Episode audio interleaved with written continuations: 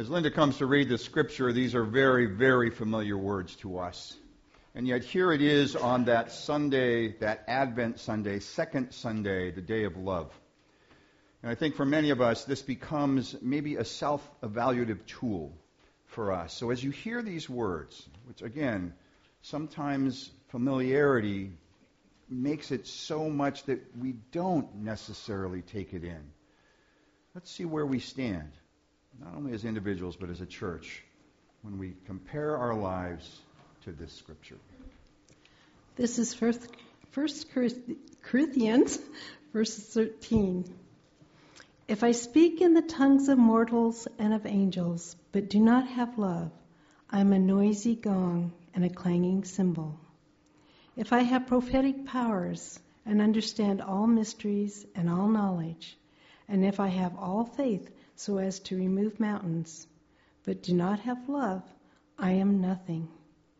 If I give away all my possessions, and if I hand over my body so that I may boast, but do not have love, I gain nothing. Love is patient, love is kind, love is not envious or boastful or, arrogant or rude. It does not exist on its own way. It is not irritable or resentful. It does not rejoice in wrongdoing, but rejoices in the truth. It bears all things, believes all things, hopes all things, endures all things. Love never ends. But for prophecies, they will come to an end. As for tongues, they will cease. As for knowledge, it will come to an end. For we know only in part, and we prophesy only in part. But when the complete comes, the partial will come to an end. When I was a child, I spoke as a child. I thought like a child. I reasoned like a child. When I became an adult, I put an end to childish ways. For now we see in a mirror dimly, but then we will see face to face. Now I know only in part, then I will know fully, even as I have been fully known. And now faith, hope, and love abide, these three, and the greatest of these is love. Holy wisdom, holy word. So I was reminded as I was preparing the message for this morning, not just 1 Corinthians 13, which you'll hear about in just a second, but um, I remember a trip to Google with John Selwachter.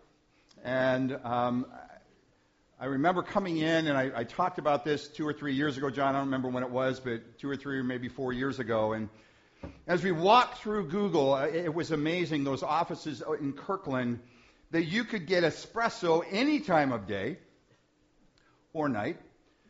You could get any candy you wanted. John, I never asked you what your favorite was, I don't think. But um, Skittles came to mind, I don't know why. But um, you could eat anything you wanted. And, and, and if you got tired, guess what? There were nap places. I mean, we call the youth room that here at church. But, but it, it was amazing. And, and realizing that it wasn't about just providing for Google employees, it was Google just making sure that all of those who worked there had everything they needed for the 50 or 60 or 70 or 80 hours that they were hoping you'd be in the office. And that is the expectation of so many of the companies that surround us. It is incredible the pressure, the pressure that it applies. And even in the midst of all the candy you could possibly want, or all the mochas or espresso that you can take in, the pressures are enormous. And it reminded me, as I was thinking about that time, John, that we had lunch, of just the pressure that we're under. And I, I thought back of this being the day of love and, and thought about, uh, I remember meeting Lloyd Ogilvie. Um, when I was in D.C., he was the pastor for the Senate and an amazing man, short uh, but incredibly articulate. And he and Bruce Larson and others had such an influence uh, on my life, I thought today is the day to quote Lloyd Ogilvie um, because this is so fitting for us. I think particularly in this time of year. So here's what Lloyd wrote in his book Enjoying God. He said, My formative years ingrained the quid pro quo into my attitude toward myself. Do, and you'll receive. Perform, and you'll be loved. When I got good grades, achieved, I was a success. I felt acceptance from my parents. My dad taught me to fish and hunt, he writes, and worked hard to provide for us, but I rarely, if ever, heard him say, Lloyd, I love you. He tried to show it in his actions, and sometimes I caught a twinkle of affirmation in his eyes, but I still felt empty. He said, When I became a Christian, I immediately became so involved in discipleship activities that I did not experience the profound love and healing grace I often talked about theoretically. He said, I'll never forget the first time I really experienced that kind of healing grace. I was a postgraduate student at the University of Edinburgh. Because of financial pressures, I had to accordion my students into a shorter than usual time period as I, as I tried to help them along. And then carrying a double load of classes, well, I was demanding and I was exhausted by the constant feeling, see if this strikes home, of never measuring up. He said, No matter how good my grades, I always thought I could do better. Sadly, I was not living the very truths I was studying. Although I could have told you the Greek words for love or joy or grace, I was simply not experiencing them. And finally, he writes, It was my beloved professor, Dr. James Stewart, who was a slightly built dynamo of a saint, who saw directly into my soul. He looked me in the eye, in the eye, smiled warmly, took my coat lapels in both his hands, drew me close where our faces were only inches apart, and said, Dear boy, you are loved now. Now. Right now. Lloyd, being the intelligent guy that he was, got it. he got it. And he said it shifted his whole feeling around the love of God and suddenly began to be able to look within to say, God really is there loving me no matter what, no matter where, no matter how much I achieve. God is there. I think about us. Think about living here in the east side of Seattle, the Bellevue, Issaquah, Kirkland, Renton areas uh, of, of this part of the world where the pressures are truly phenomenal. And wondering how often we get the chance to even experience that kind of depth of God's love. Even beyond that, friends, I wonder how often we are able to share that with anyone. Or how often we might have the courage to step up and recognize a need in someone and understand that they need to hear not only our story, but the story of a God who loves them. Who loves them no matter where they are, no matter what they're experiencing, no matter how they may feel about themselves, about the church, about anything. At our last common table meeting, our charge conference, I shared the story of Parker Knowles. It's the first time in my 20 now five years of pastoral experience that I have ever seen as hate filled a Facebook post directed absolutely toward a church. Parker sent us, and by us, I don't mean the greater church, I don't mean the United Methodist Church, I mean Aldersgate United Methodist Church. Parker sent a Facebook post that went to our Facebook page and went into this incredible hate filled rant about us because we would have paid for promoting ourselves on Facebook. He talked about the manipulative factors of a church. He talked about the fact that what we really should do is burn down the building and take the proceeds of that and put it into something that can transform lives. He said that church should never pay anyone to do ministry because it was just a call of Christ that we just go and do it. The ironic thing was in the midst of that were a lot of expletives and and the language was overwhelming. So I spent some time looking at Parker's Facebook page. And what I found was a loving family, a sister who was part of a church, a, a amazing array of life-changing experiences, including a trip that he had taken to Mexico to, to just really uh, experience poverty for the first time. I sent Parker a Facebook message and asked that we have coffee together. The other thing I found that he was a Seahawks fan. And I have no idea where he lives. But while we're sending this report to saying, you know, we need to kind of elevate our caution around this young man, and he was a young man, is a young man, might this be that opportunity to do what Jesus did?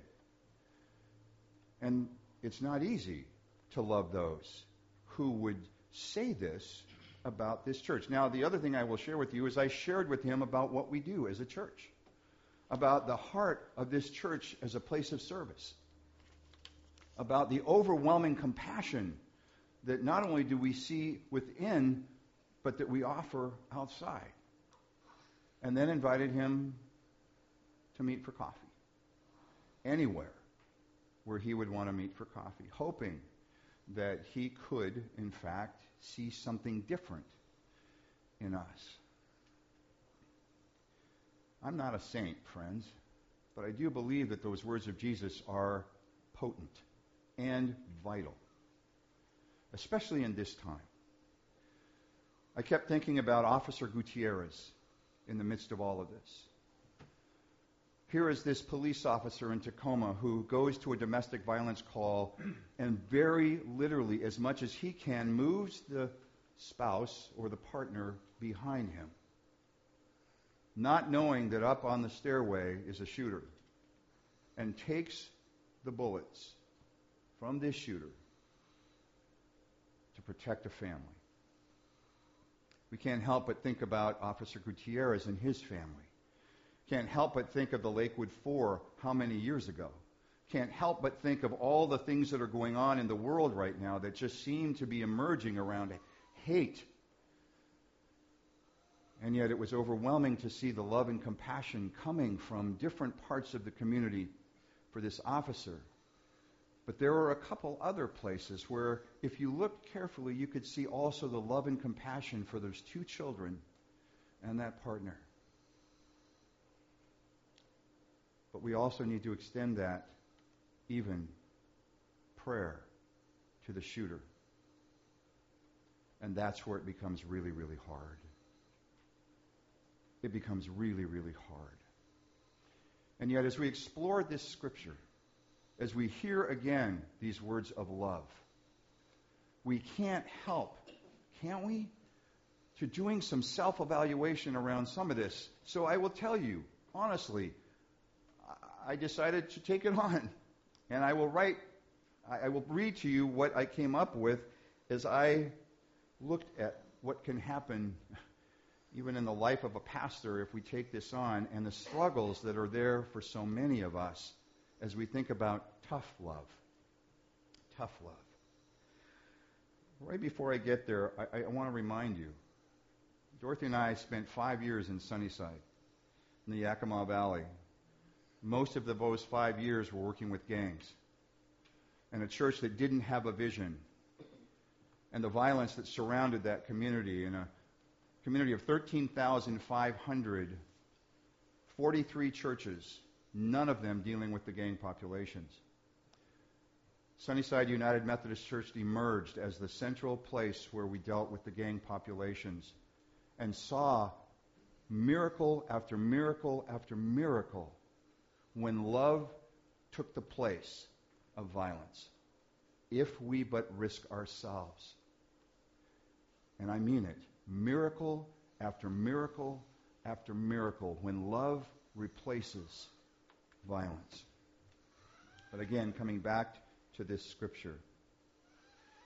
As I was preparing for this message, I kind of looked at this roadmap of love and said, Brad.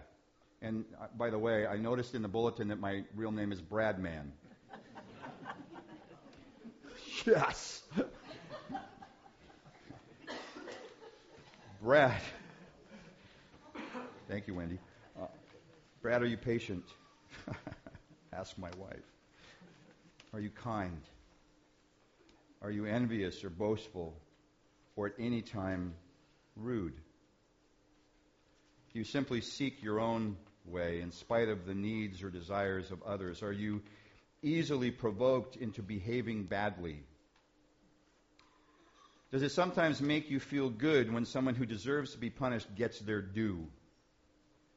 Do you see yourself as even a little bit better than some others? Do you really always rejoice in the truth?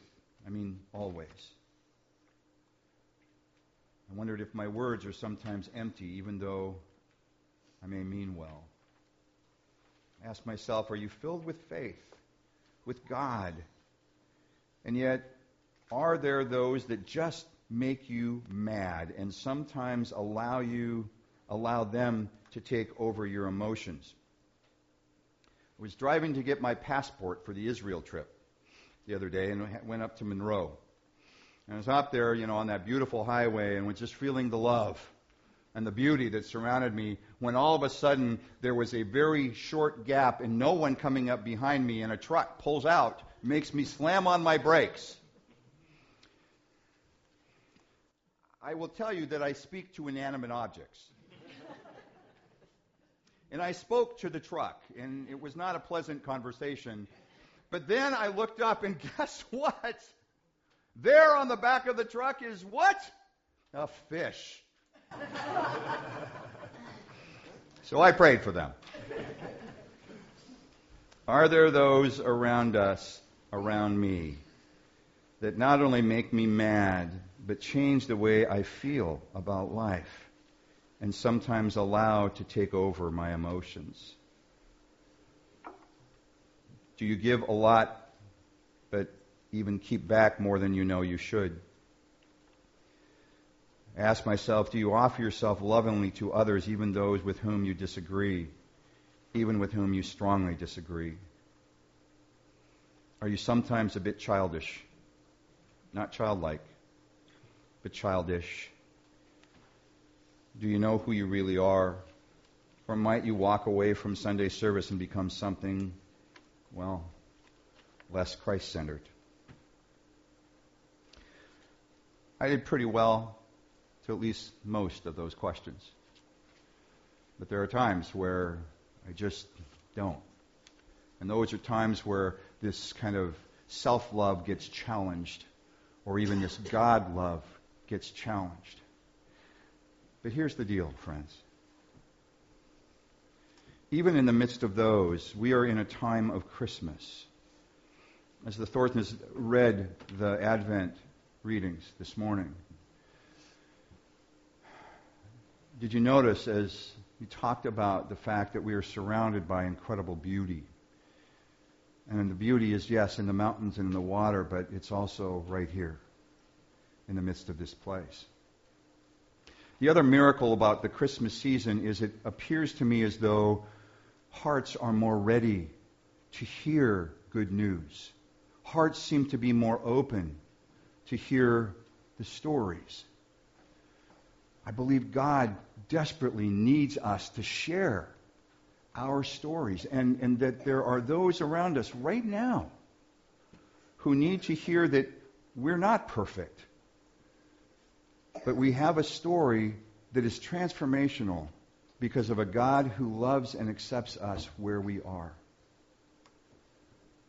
But we're so reticent to share that story. And I don't think it's a lack of courage. I think it's more a desire not to step on toes. And yet, look around us. Whether it's at Google or Amazon or Microsoft or Boeing, whether it's at T Mobile or anywhere else, whether it's in retirement or not, there is tremendous pressure and a tremendous need for hope.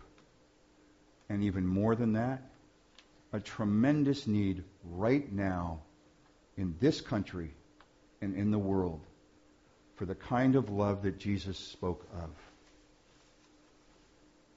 A love of enemy. Prayers for those who persecute.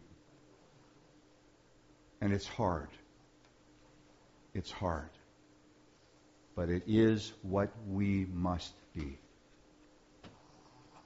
So I'm going to ask you to take just a few moments, and very, very few moments, in the quietness of this place as we prepare for not only Jeff's renewal of baptism, but for communion.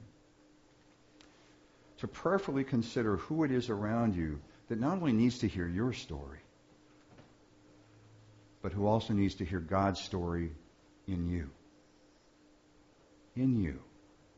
Let's take just a moment in the quietness of this place and ask that prayer.